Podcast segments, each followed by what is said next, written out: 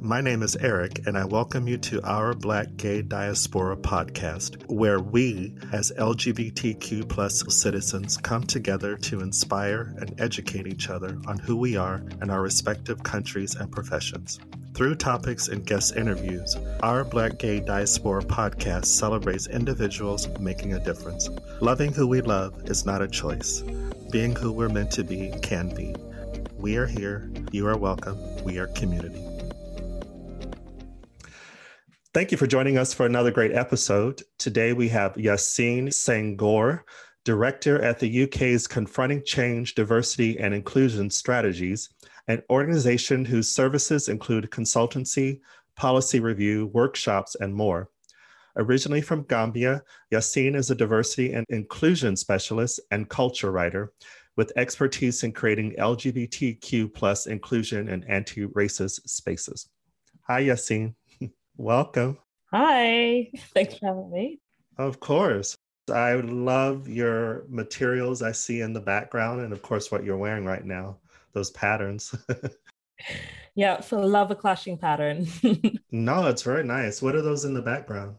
Half of my wardrobe is just shirts and jackets and various bits. Oh, wow and then my flag because I was going to pack it away, and then I thought, why not? I want it in the back of all my Zoom calls, um, just in case people weren't completely clear that I was a massive queer. and it's the energy that'll help us through this interview, or be with us. yeah. So, how are you surviving this heat wave here in the UK? Oh, um, I love it, but also love to complain about it, I mm. think, which seems to be the standard UK way to deal with it. But yeah, no, it's been such a miserable winter during lockdown. And my entire mood, my entire disposition just changes completely as soon as the sun comes out. And I think a lot of people, especially in London, definitely are the same. So yeah, I'm just appreciating it and trying to make the most out of it. I'm going to jump on board with that. I'm from Arizona and I've had people say, well, you should be used to this. I was like, I haven't lived in that in a long time. and I, well, it's not why I left, but I don't like the heat like that. yeah. My joke is, uh, yeah, if I'd wanted the heat, I would have stayed in Africa. I didn't come here for this. exactly. Yeah. And it's a little bit humid here for me. I'm used yeah. to more of a drier heat. So, yeah. Mm, yeah.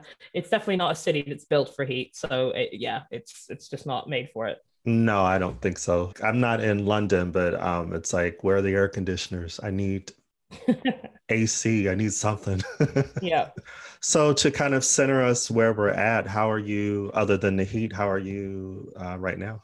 Yeah, I'm very well. Business and work is going really well. I've had really great opportunities to work with some really interesting clients on some really interesting projects, and so I definitely can't complain about that in the UK, we're actually this week in this very weird position where the government has effectively said there are no rules anymore. So just go and survive how you survive with coronavirus. so I think I've got a little bit of trepidation about that and about what happens now going outside and stuff. Yeah, being able to go out, see people again a little bit, and you know, even go to things like the theater and art galleries and all that kind of stuff, which I absolutely adore and have missed so much so it's been really nice being able to do that a little bit more, even though I'm still trying to be quite cautious and quite um, sensible about going back into the world. Yeah, I can understand that. I'm actually in southern England, but how is it in London? Have people completely given up wearing masks? So I literally refuse to go outside since the 19th or whenever it is. But yeah, friends were saying that on the public transport, on the tubes and stuff, nobody's wearing masks anymore. And I know that there was a couple club nights that launched on Sunday night as soon as they were able to. I think they're trying to be as responsible as possible. I think they're asking people to take lateral flow tests before they go or present, you know, their COVID vaccines or negative tests and stuff. Whether people will do that, will we have yet to see. I'm going to hold off a little bit before I enter a club anytime soon. Yeah, caution is best, I think. I'd been in Europe for about a year and a half, a little over a year and a half, but mostly in Sweden. So Sweden was a little different. I didn't really experience how the rest of the world was doing this with wearing the masks and all that until I came to the UK briefly last summer, and then uh, more so in the last few months since I've been here again in March. But yeah, I think caution is best. Yeah. So you're in London. Is that where you grew up? It is not. No, I've been in London about 12 years since university, since I left uni, but I actually went to university in Scotland at St Andrews. And then prior to that, I was at boarding school in Brighton. So that was most of like secondary school, so 12 to 18. And then prior to that, I grew up in Senegal from five to 12. And then before that, I was in Ethiopia and I was actually born in Kenya. So that's a retrospective of my life. So you're like a person of the world. yeah, child of the world. Yeah. Is your um, background Gambian?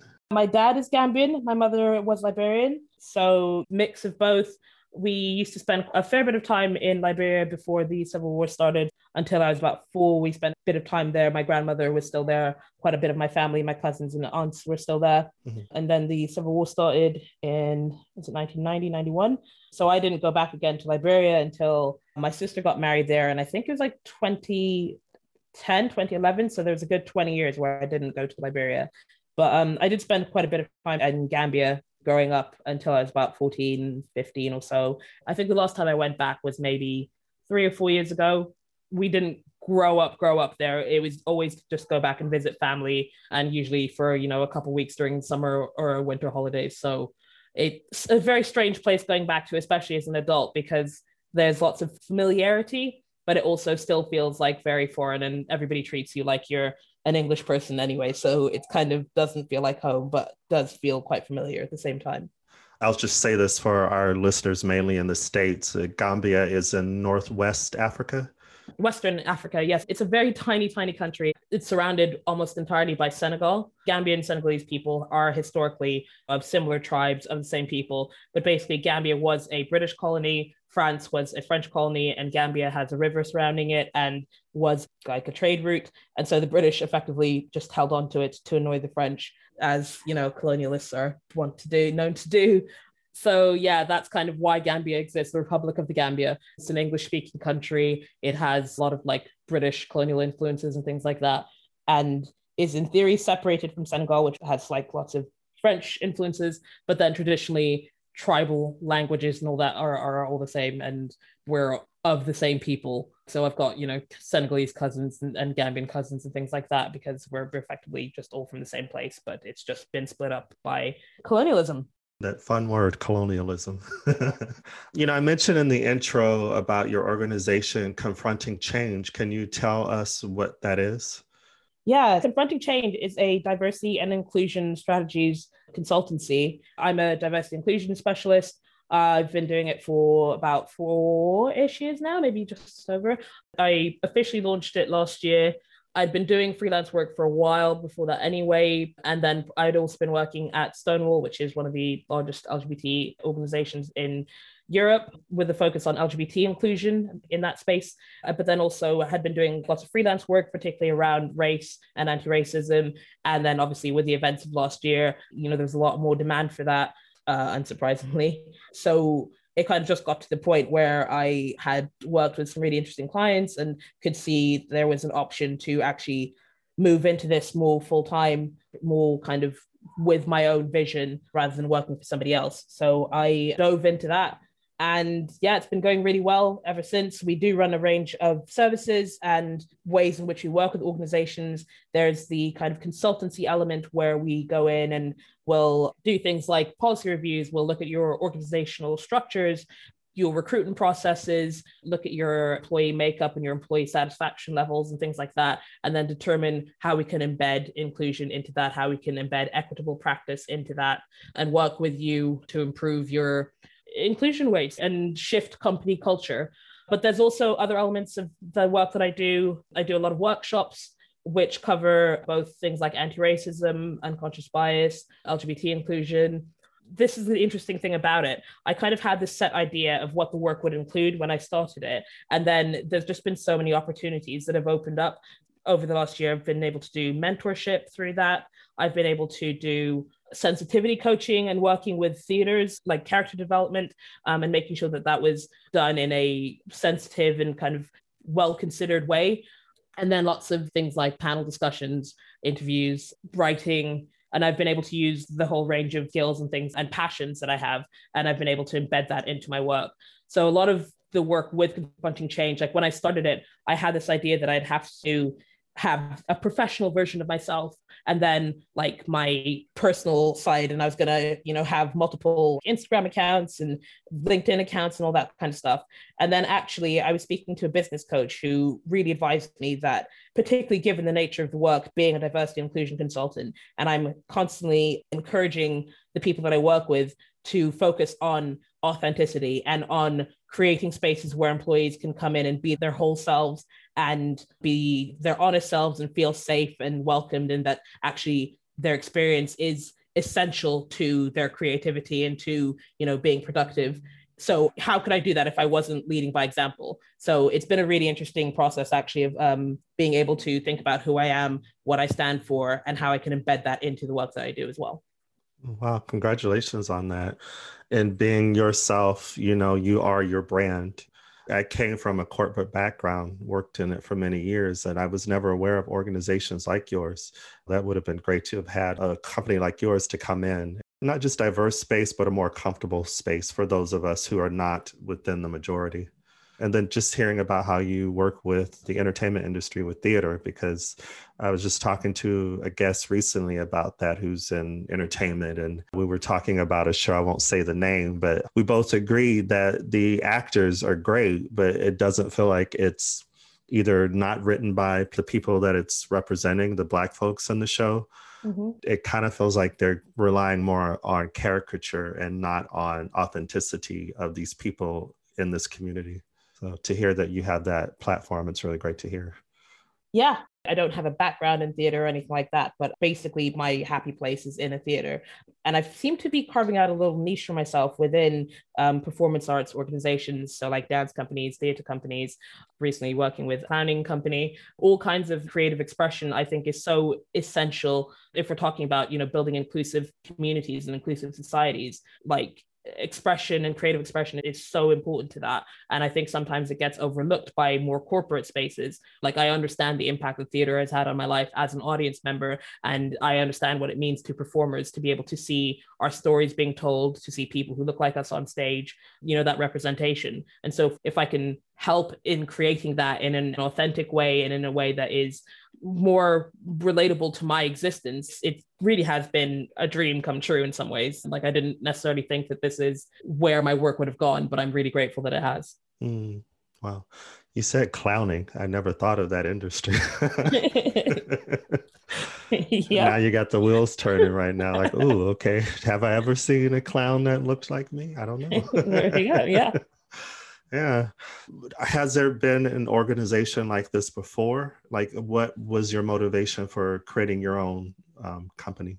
I mean, there's quite a few people like me who are out there who are doing this work. It's actually a very interesting field to work in because there are a lot of companies that are, you know, very small, relatively new in terms of, I think a lot of us have been around for kind of five years or less.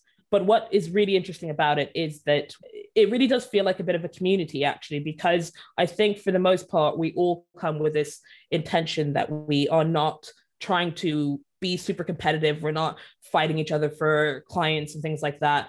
There might have been a time when there was scarcity of clients but actually now it definitely isn't the case. I'm cautiously optimistic that there's a lot of organizations who are obviously interested in doing this work and who understand the value of it so there isn't a need for there to be like that competitive element of you know we're trying to hoard clients to yourself. So i often get recommendations from other organizations other small consultancies for jobs that they don't necessarily think would be applicable to them in the way that they work but they think will be relevant to me. And i'm very much always recommending other people who i think might be a better fit for the way an organization works again, like I was saying about trying to create the workplaces and trying to create the industry that we believe can be replicated across all industries, I do feel like I'm part of a community even though in theory we are all you know doing the same job and in theory should be you know maybe kind of being pitted against one another. But i think actually we are changing that. And we are proving that you don't have to be in this weird like competitive capitalist mindset.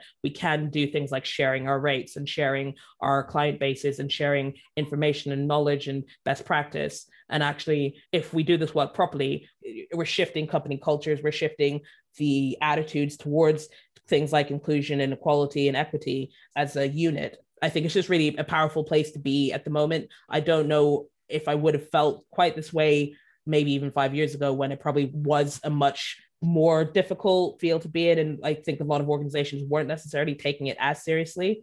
You know, this is the moment that we're in, and I'm quite grateful for the community that I've been able to find within it. Mm. Well, it seems like you're hitting when the iron is hot. You know, most recently here in the UK, I got caught up in the Euro matches. Mm-hmm. But then, unfortunately, what happened afterwards with the racism against the three footballers. So, well, I know it's needed. We're in all these industries. So, why can't we have all these different organizations representing that? Yeah. Yeah. So, it's great. I wrote down a quote. I just want to uh, read it if it's okay from your website. And I have to say, because I am a graphic designer and I really like the look of your website, I love the colors. but now that I see your wardrobe, it seems like it represents you.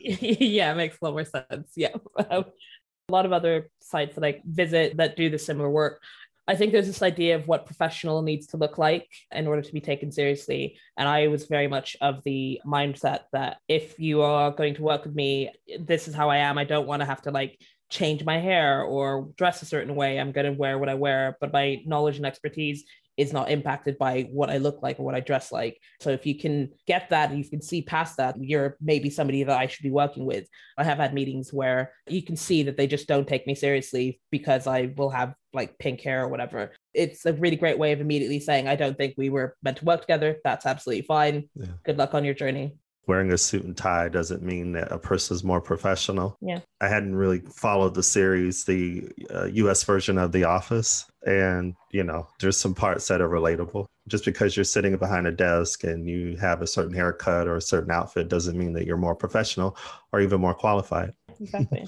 I just wanted to read this uh, quote to share because I really liked it on your site. It says, I create safe, open, and honest spaces where we can have frank and sometimes difficult conversations. I really like that.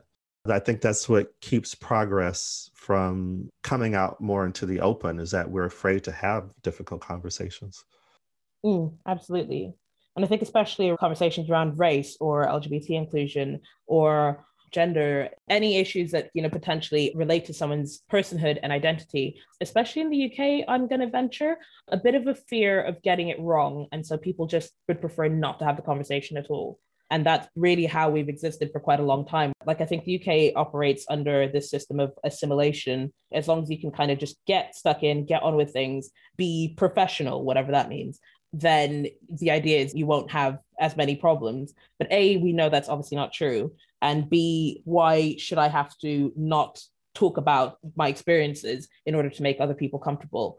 Change can only come from sitting with that place of discomfort and feeling that sense of okay actually this isn't right and this makes me feel a bit uncomfortable. Why is that? And then you know reflecting on that delving a bit deeper into where that discomfort comes from what it means and then how can we move past it how can we use it to change things or to create different responses different solutions? That's a, a good point. And just because the conversation initially feels uncomfortable, even if approaching the conversation, this is just me, I'm not in your industry, but it just as a, a regular everyday person, it's like, it doesn't mean that I'm trying to be antagonistic. It just means we need to talk about it to work towards a solution. Mm-hmm.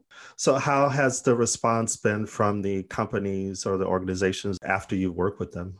I have been, I think, really, really fortunate on this journey. I think maybe an element of it has been because I've been able to lead from an authentic place right from the start. I was able to set that as a core value of how I was operating basically right from the beginning because I don't think I could have worked in any other way and felt happy or comfortable doing it. So I've been really fortunate in the fact that a lot of the organizations that I work with, I genuinely believe that they mean what they're doing, that they want to be better, that they are committed to this, even beyond their work with me. I've had quite a few who have returned to me, whether it's reviewing a new like initiative that they're launching and supporting them through that, or for a follow-up review and things like that. So the fact that they're also coming back is, um, yeah, I'm really grateful for that, definitely. Mm-hmm. But I think think it also just confirms to me that they are committed and they are dedicated to doing this long term. It's really encouraging.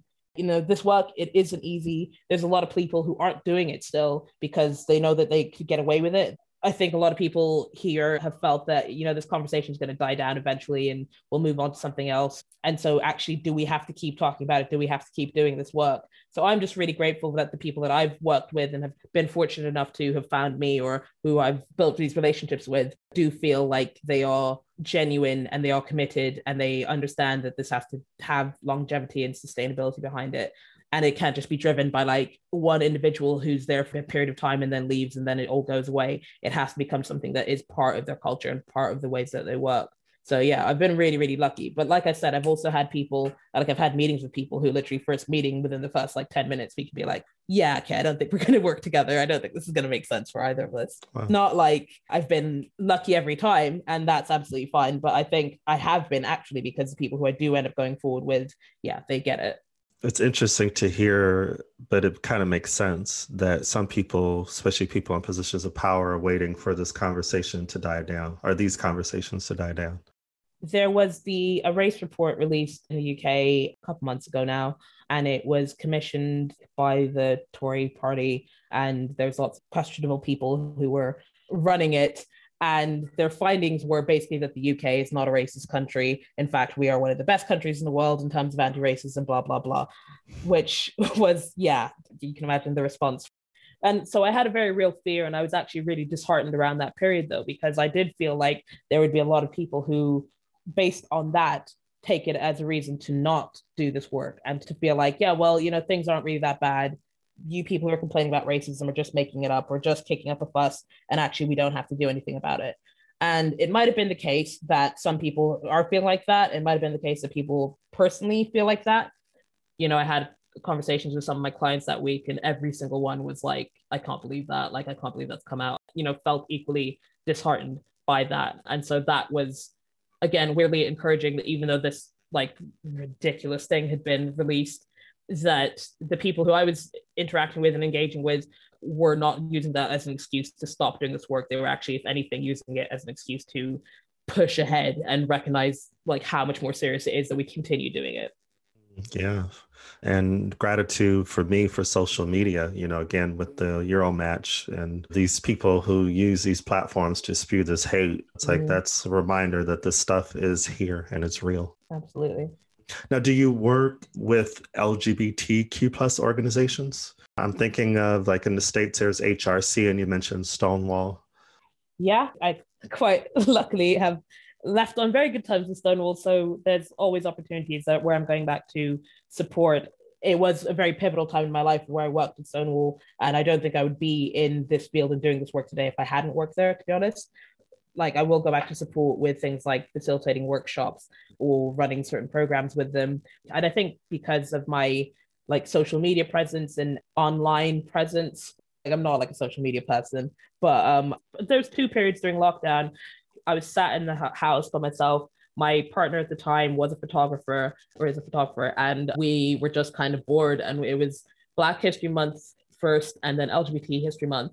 And I think we both felt like because of everything that had happened around the Black Lives Matter protests and things like that, it felt like this was a moment to kind of put our creativity into something positive and something useful. So we created these campaigns during Black History Month and LGBT History Month that were basically just like reflecting on my personal experience, LGBT experience and Black experience.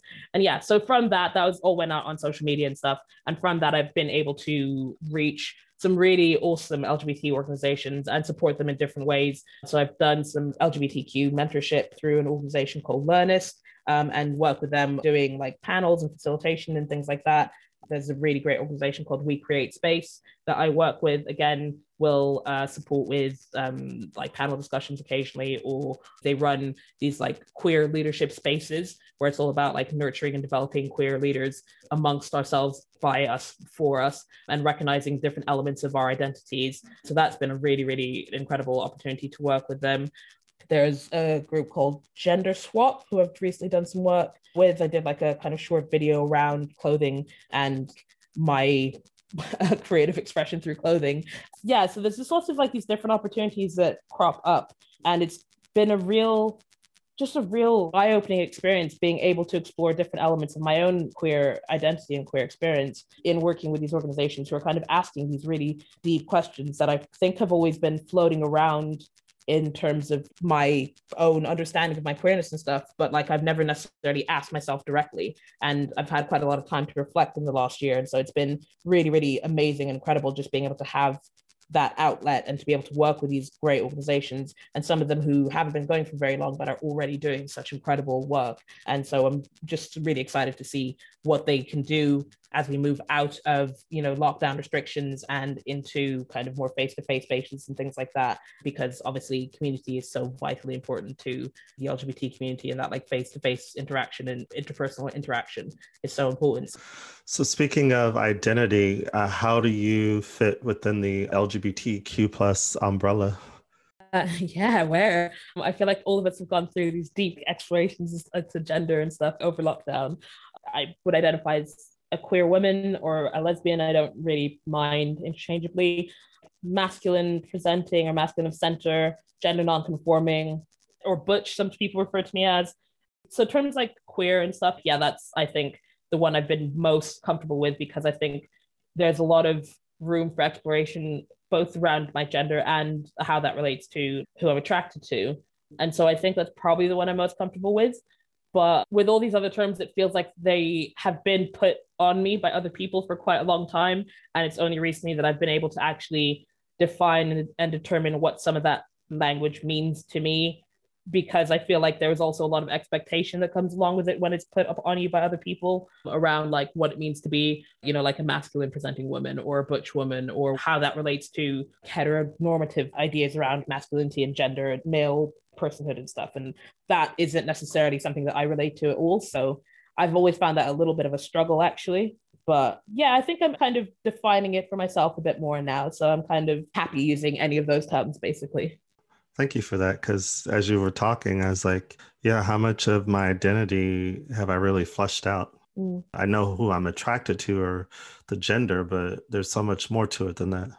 So I know a lot of people who have kind of really been thinking about gender quite a lot.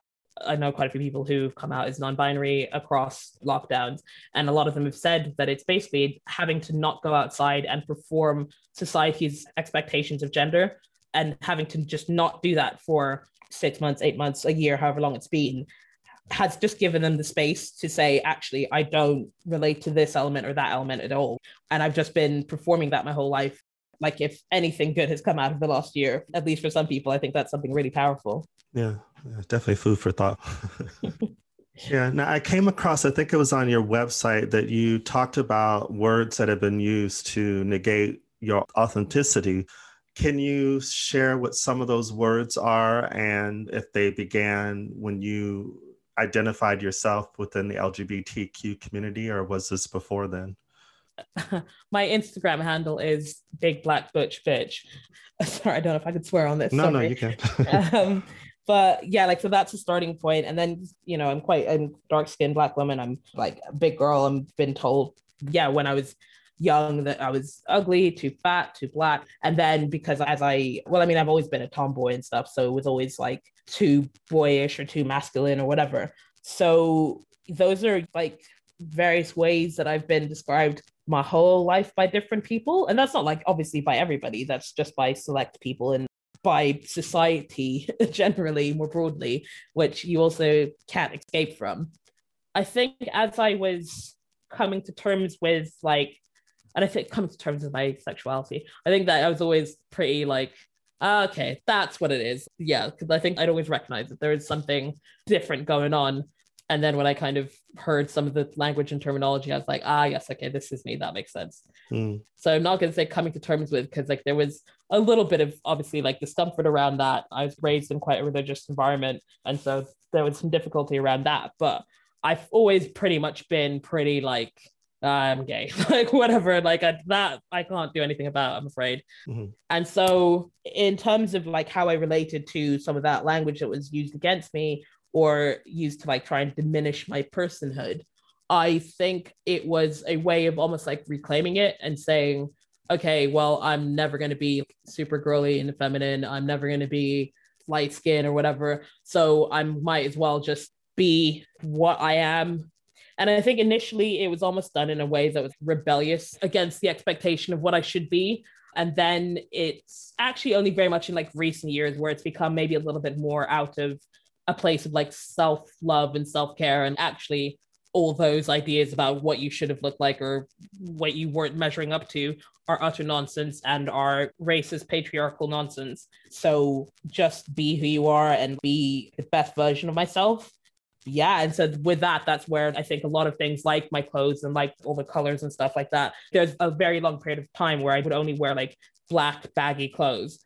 And it was like a literal bursting into technicolor when i kind of was like look i'm just going to be as queer as i can be because actually this is quite fun and entertaining and life is hard enough as it is i don't need all that additional stuff put on top of me by society's expectations when you know actually nobody is meant to measure up to those expectations anyway. So it was just a way of um, embracing myself and embracing all those terms that had been used about me or against me and actually turning them into something that was like a source of power and strength. I thought of superheroes when they are attacked and they take whatever that is and they ball it up and they find their power in that negativity and hurl it back at the oppressors. Yeah. I mean, just seeing you right now, it's like I wouldn't know who I was seeing if I didn't see the colors and the hair. That to me, it's like I'm drawn to it because this is who you are. Well, I'm glad about that. Yeah. I mean, I've spent a lot of my life in predominantly like white spaces, predominantly straight spaces. And so I think I spent quite a lot of time trying to minimize myself or like hide aspects of myself and try and make myself invisible or try and make myself not noticeable. And it was ridiculous because obviously I was quite noticeable in these spaces. So it was also like a bit of a turning point where I kind of said, I obviously stand out, so I might as well just be the most flamboyant, whatever version myself. If people are going to look at me a bit funny. And it wasn't always like a negative thing or like people were being horrible to me or excluding me. It was just that sense where you're conscious that people are looking at you slightly different or wondering what you're doing in this space. And so it was, yeah, definitely this point of trying to reclaim my space and my right to be in those spaces. And part of that was just saying, yeah, if you're going to be looking at me anyway, then I'm going to give you a reason to look, basically. Yeah. I wrote this down too. I found your article, the interview you did with Andrew Keats. Oh, and oh, yeah. I think you've already answered it, but I liked the article. And one of the questions you asked, I rephrased it for myself, for you, was Is telling LGBT stories a deliberate part of the choices you make and the stories that you choose to tell? Yeah. I mean, like it wasn't a deliberate move how this happened, but I just seem to have created this queer bubble that I exist in.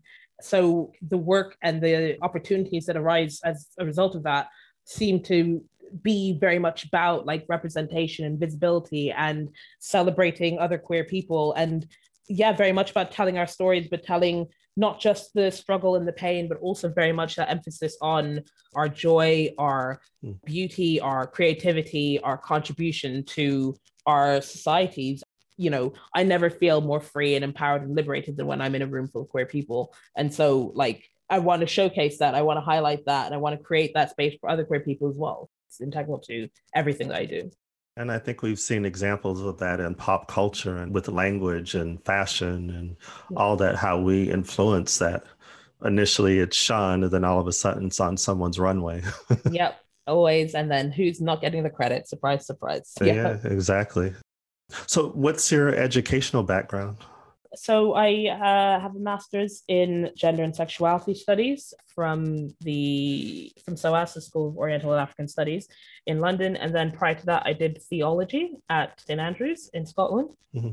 But actually, so yeah, weirdly, I went to a quite posh English boarding school, secondary school. But prior to that, I was in an American system. It was a Southern Missionary Baptist Evangelical Baptist school in Senegal. So that was a weird experience. And that was effectively like being in this weird little cult. Um, but got out of that, thank goodness, and kind of just at this pivotal point where I was, I guess, like embracing my queerness, because I do not think that would have gone down very well there. And I think my life would have been very different had I stayed in that space. Then uh, I ended up going to an all girls boarding school where, um, yeah, things turned out very differently. In hearing you talk, I mean, I don't know accents because I don't live here permanently, at least your accent's Scottish, is it? Or or am I completely wrong? yeah, absolutely not. Okay, safe. then I bow down and say, I don't know. oh, no, it's fine. People do say that sometimes when they hear that I went to uni in Scotland. I think it's just a little mix of transcontinental accent. You know, like for people who went to an international school, basically, there's a ah. kind of weird American twang on some words.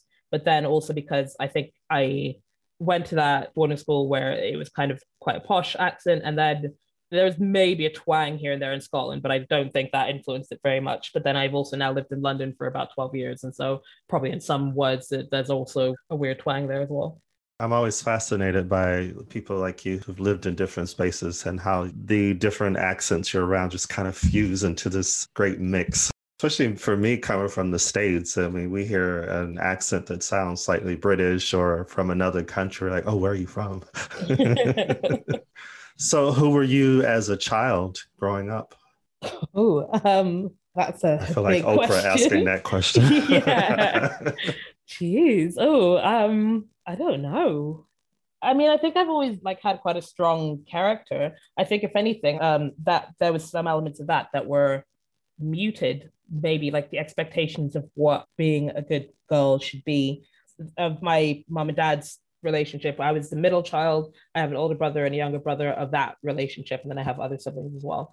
But i grew up with my cousins and my brother's friends and stuff all around and i think most of my friends were boys and stuff so i was always like a bit of a little tomboy. I was always quite hard-headed and got told quite a lot that i had a temper but i don't think i had a temper. I think i was just quite passionate that i wasn't going to be quiet and so, yeah, I feel like for a while that got muted for a long time. And then it's a part of myself that I think I've only actively been trying to uncover and encourage uh, to come out a bit more as I've grown up.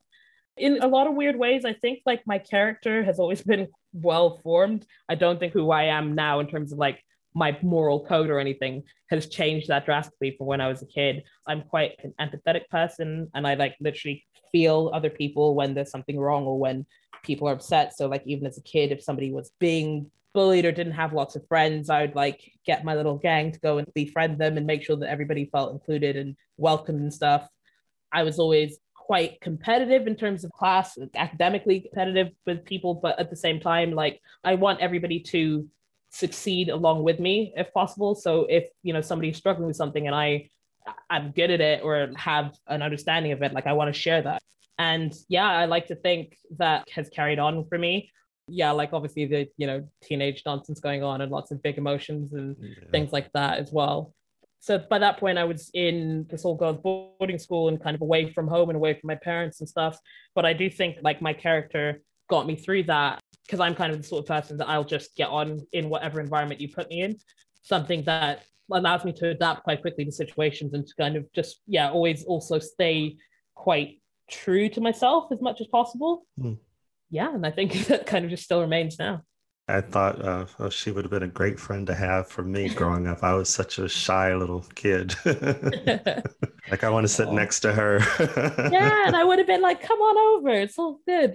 I wouldn't say I was popular or anything, but I'd say like probably me and my friends were the weird little misfit crew we were having more fun than anybody. So like whatever, let's be a little bunch of weirdos together. The ones being really themselves. I think the popularity that is uh, put at the top, at least when we're teenagers, it's somewhat restrictive.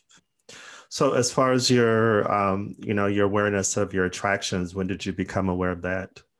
Uh, this is something that I think about quite a lot, or people have like asked me about, and because I think a lot of people have this expectation that oh, it must have been so hard or it must have been this really tormented experience. Mm. In fact, I can very much pinpoint the first time I was like, that's interesting. I don't know if that's kind of what everybody else feels. And I was probably about eight. Like I had a teacher who was just like my favorite teacher, and I had, in retrospect, was a crush on her. You know, it was all very innocent. You just really like this person. You just really like want to be around them all the time, kind of thing. I didn't read into it too much or anything, and I didn't feel bad or anything about it. I was just kind of like, I'm a little bit obsessed with this woman. and then we were in this very intense, weird religious environment where there was no talk or mention of anything LGBTQ. I think the first time I heard the term lesbian, I was probably about 11, and I heard it on CNN because the film had just come out and there was a lesbian kiss or something, and it was some big furor. And I also remember that moment because I was just like fascinated. I was like all of a sudden was hugely interested in what was happening in the news. Excuse me, what's going on here? But yeah, it was just this moment of like, I didn't know this this was possible. What's this now? Two women kissing. Excuse me. um, so there's these moments that in my memory are just so clear to me of like, ah, yes, there's something going on there. So yeah, then when I came to this all girls boarding environment and there was a lot more conversations around that kind of thing happening and whatever whatever and it was like uh, okay yeah no i think that's I am. I think that's that's what's going on there.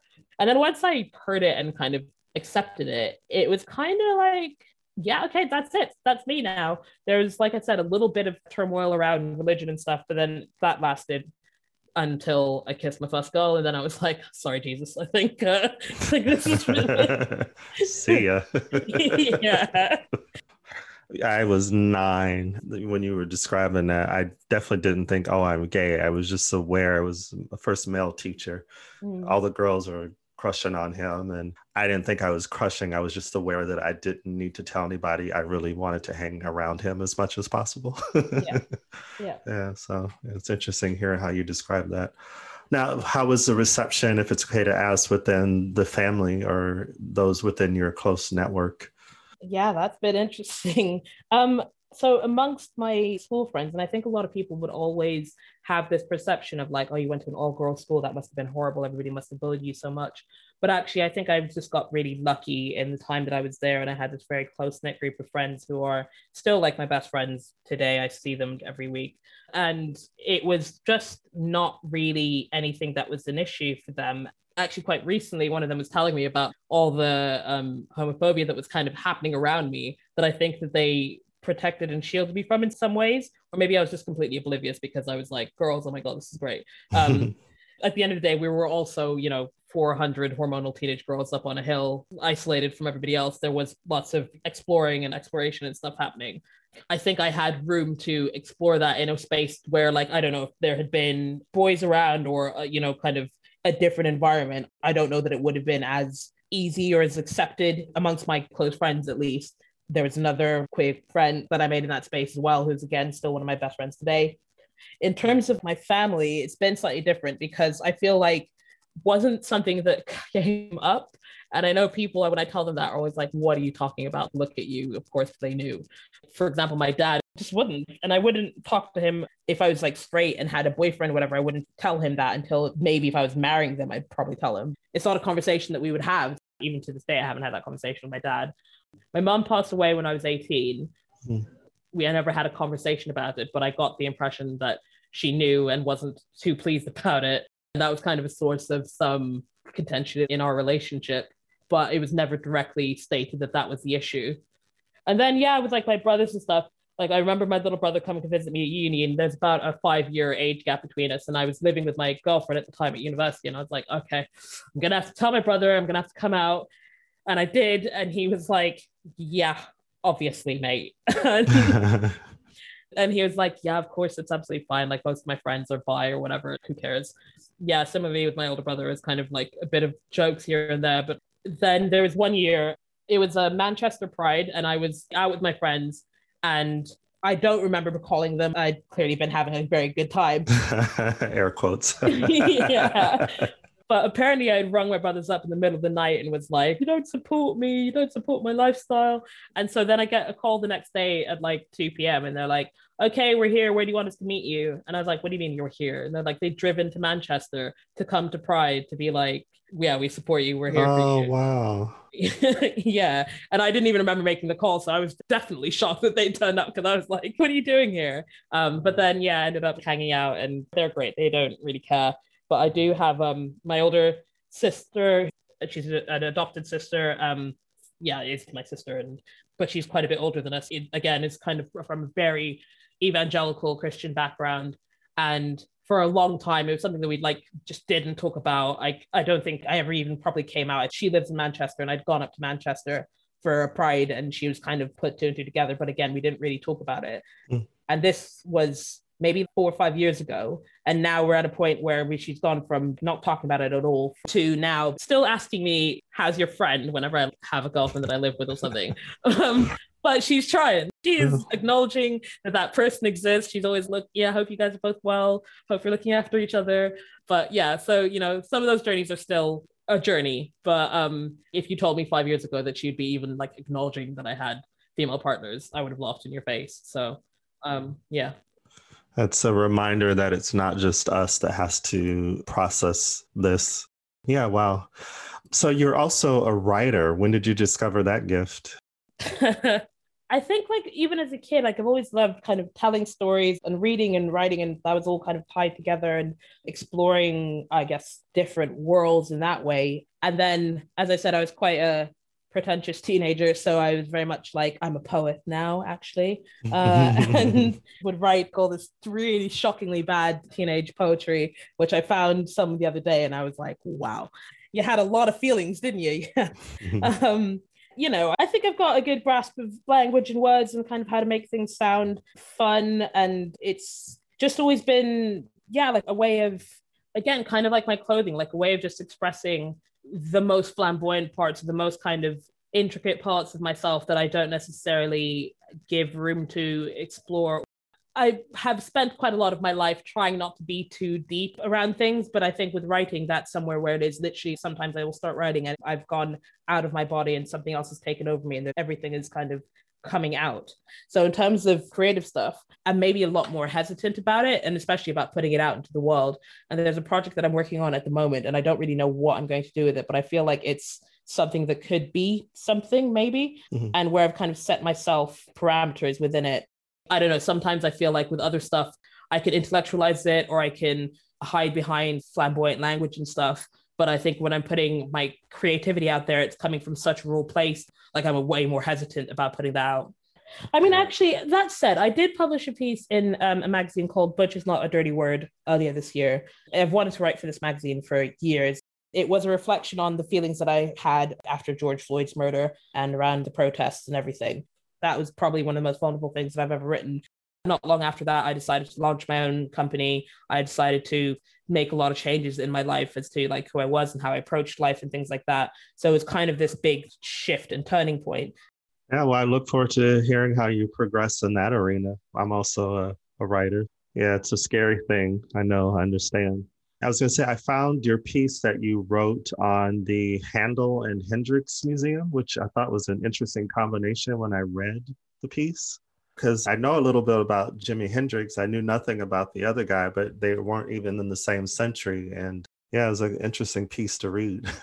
I've done a proper deep dive into the things I've written so long ago. It's a very interesting place. I recommend you go. Do you have any more creative endeavors, personally or professionally? I mean, I've got a couple of projects that I'm interested in running at the minute. I'm going to call myself a creative visionary. Um, I like that term. no, but I think like I'm good at seeing maybe the possibilities of what things could be. And so I think I come up with some quite potentially big ideas and conceive really clearly like how they could function, how they could work, and what they could be for other people. But I don't necessarily, I'm not always the one who should be executing like every element of it. So like a project that I'm really interested in working on at the moment is around documenting the stories of queer elders. And there's been a few of these mm. projects that have happened recently, but I really want to connect them with older queer people who wouldn't necessarily otherwise have an opportunity to tell their stories. But I want to link that with young creatives so they can interpret those stories into whatever their medium is. So it's an opportunity for the elders to not only pass on their histories, but then also to create these intergenerational links and connections as well. Yeah. And so, yeah, that's like, I think my kind of passion project at the minute. Yeah, I love that because many of us won't have offspring, but we still need to be linked as far mm. as generations. Absolutely. And so much of our history is forgotten. Well, I really, really enjoyed talking to you. Thank you so much again. Where can we find you online? So, my website is www.confrontingchange.com. And on Instagram, I am at Big Black Butch Bitch. And those are probably the places that I'm most active. I am on Twitter at YT Senghor, Y T S E N G H O R. On my website, there's links to other stuff that I've done. So, yeah, you can find bits of my work. And I guess I'm also on LinkedIn if that's your vibe at Yassine hmm. Senghor. Okay. Well, thank you so much. This has been really, really great. And it's been great meeting you. Thank you for spending time with us. If you enjoyed this episode, please rate, comment, and subscribe. Share with your friends too. You can also follow us on Instagram at Our Black Gay Diaspora and on Twitter at BLK Gay Diaspora. Until next time.